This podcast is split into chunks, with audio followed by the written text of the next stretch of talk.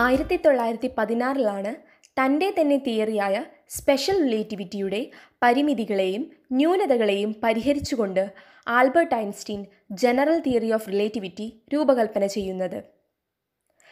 General theory of റിലേറ്റിവിറ്റിയുടെ ഉത്ഭവത്തിന് മുന്നേ ഇരുന്നൂറ് വർഷങ്ങൾക്ക് മുന്നേയാണ് ന്യൂട്ടൺ ഗുരുത്വാകർഷണ സിദ്ധാന്തം ലോകത്തിന് മുന്നിലേക്ക് അവതരിപ്പിക്കുന്നത്. റിലേറ്റിവിറ്റി തിയറിയുടെ രൂപകൽപ്പന വരെ വസ്തുക്കൾ തമ്മിലുള്ള ഗുരുത്വാകർഷണ ഫലത്തിന്റെ കാതലായൊരു വിശദീകരണമായി ന്യൂട്ടന്റെ ഗ്രാവിറ്റേഷണൽ തിയറി അംഗീകരിച്ചു പോന്നു.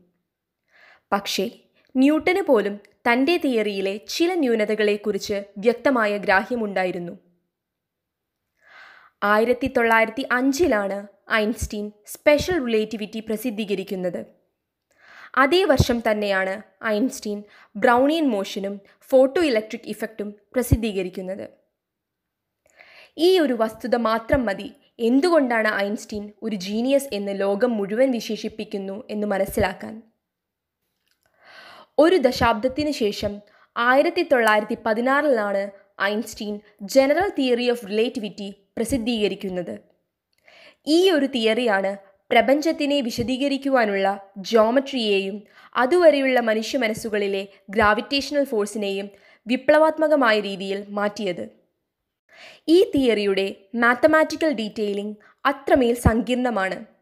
അതായത് മാത്തമാറ്റിക്സിലോ ഫിസിക്സിലോ ഒരു ഡിഗ്രിയെങ്കിലും കൂടാതെ ഇത് മനസ്സിലാക്കിയെടുക്കുന്നവർ ജീനിയസുകളാണെന്ന് പറയേണ്ടി വരും പക്ഷേ അതിന്റെ സാങ്കല്പാത്മകമായ വിശദീകരണം നമ്മുടെ പ്രാപഞ്ചികമായ സങ്കല്പങ്ങളെയെല്ലാം പൊളിച്ചെഴുതുന്നതാണ്. ഇതിനു മുന്നേ നൂറ്റാണ്ടുകളോളം ഈ പ്രപഞ്ചം മുഴുവൻ യൂക്ലീഡിയൻ ജോമട്രിയാണ് ഫോളോ ചെയ്തിരുന്നത്.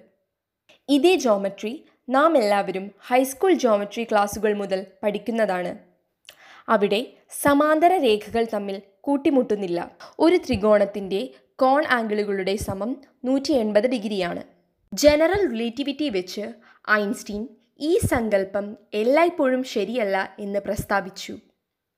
ഒരു പേപ്പർ മടക്കുമ്പോൾ അതിലെ രൂപങ്ങളും വരകളും മടങ്ങുന്നതുപോലെ സ്പേസ് മുഴുവനും മാസീവ് ഒബ്ജക്ട്സിനു ചുറ്റും വളഞ്ഞിരിക്കുകയാണ്.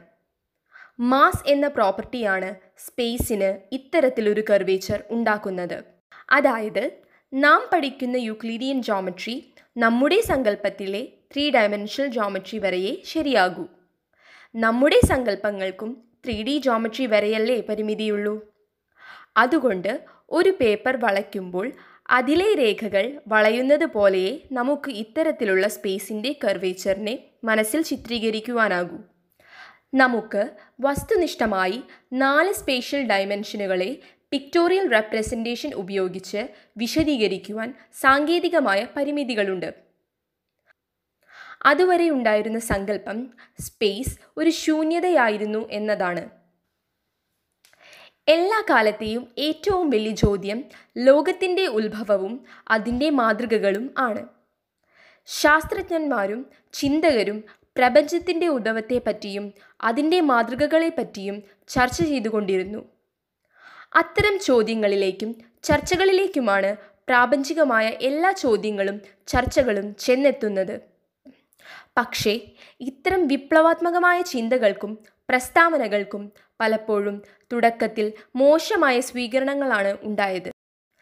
നിക്കോളാസ് കോപ്പർനിക്കസ് എന്ന പോളണ്ടുകാരൻ പുരോഹിതന്റെ സൂര്യനാണ് സൗരയൂഥത്തിന്റെ മധ്യബിന്ദു എന്ന വാദം ഉന്നയിച്ചിട്ട് അത് അംഗീകരിക്കുവാൻ ഈ ലോകത്തിന് നൂറ് വർഷം വേണ്ടി വന്നു പക്ഷേ നേരെ മറിച്ച് ഐൻസ്റ്റീന്റെ റിലേറ്റിവിറ്റിക്ക് വിശ്വമൊട്ടാകെ വമ്പിച്ച സ്വീകരണമാണ് ലഭിച്ചത്. അപ്പോഴേക്കും ശാസ്ത്രത്തിന് വ്യക്തമായ സ്വാതന്ത്ര്യവും നിലപാടും ലഭിച്ചിരുന്നു. ഭയചഞ്ചലമായ മതമൗലികവാദികളുടെ വളഞ്ഞിട്ടുള്ള ആക്രമണങ്ങളിൽ നിന്നും ശാസ്ത്രം വളരെയേറെ വളർന്ന് എല്ലാ ജനങ്ങളുടെയുള്ളിലും ചോദ്യങ്ങൾ ജനിപ്പിക്കുവാൻ തക്കവണ്ണം കെൽപ്പുള്ളതായി തീർന്നു. ഐൻസ്റ്റീന്റെ തിയറി അനുസരിച്ച് സ്പേസ് എന്ന് പറയുന്നത് വെറും ശൂന്യതയല്ല. അത് സ്പേസും ടൈമും കൂട്ടി ഇഴ ചേർത്ത് തുന്നിയ ഒരു തുണിത്തരം പോലെയാണ്. A kind of fabric which is woven by the strings of space and time ഈ തുണിത്തരത്തിലാണ് മാസ് ഉള്ള എല്ലാ വസ്തുക്കളും നിലയുറപ്പിക്കുന്നത്. അപ്പോഴാണ് ഈ സാങ്കല്പിക തുണിത്തരത്തിന് കർവേച്ചർ ഉണ്ടാകുന്നത്. അവിടെയാണ് യൂക്ലിഡിയൻ ജോമെട്രിയുടെയും ഗ്രാവിറ്റേഷണൽ ഫോഴ്സ് തിയറിയുടെയും വിശദീകരണങ്ങൾക്ക് പരിധിയുണ്ടാവുന്നത് ഈ കർവേച്ചറിനെയാണ് ഗ്രാവിറ്റിയെ എക്സ്പ്ലെയിൻ ചെയ്യാനായി ഐൻസ്റ്റീൻ ഉപയോഗിച്ചത്. ന്യൂട്ടന്റെ തിയറിക്ക് വ്യക്തമായൊരു വസ്തുതയുണ്ടാകുന്നത് അപ്പോഴാണ്. ആ കാലത്തെ ഏറ്റവും വലിയ ചിന്ത ഈ പ്രപഞ്ചത്തിന്റെ നിശ്ചലതയാണ്. ഐൻസ്റ്റീനും ആ ചിന്തയിൽ അടിയുറച്ച് വിശ്വസിച്ചു. തന്റെ റിലേറ്റിവിറ്റിയുടെ മാത്തമാറ്റിക് ഫോർമുലേഷൻ ഡിറൈവ് ചെയ്തു വന്നപ്പോൾ ഈ പ്രപഞ്ചം വികസിക്കുകയാണെന്നാണ് ഒടുവിലത്തെ ഡെറിവേഷൻ വന്നെത്തി നിന്നത്.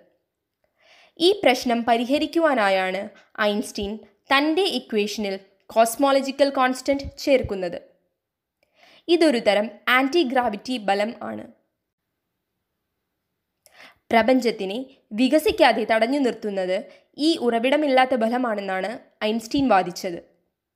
ഇത് സ്പേസ് ടൈം എന്ന തുണിത്തരത്തിന്റെ ഇടയിൽ രൂപീകൃതമാവുന്നതാണ് എന്നാണ് ഐൻസ്റ്റീൻ വാദിച്ചത്.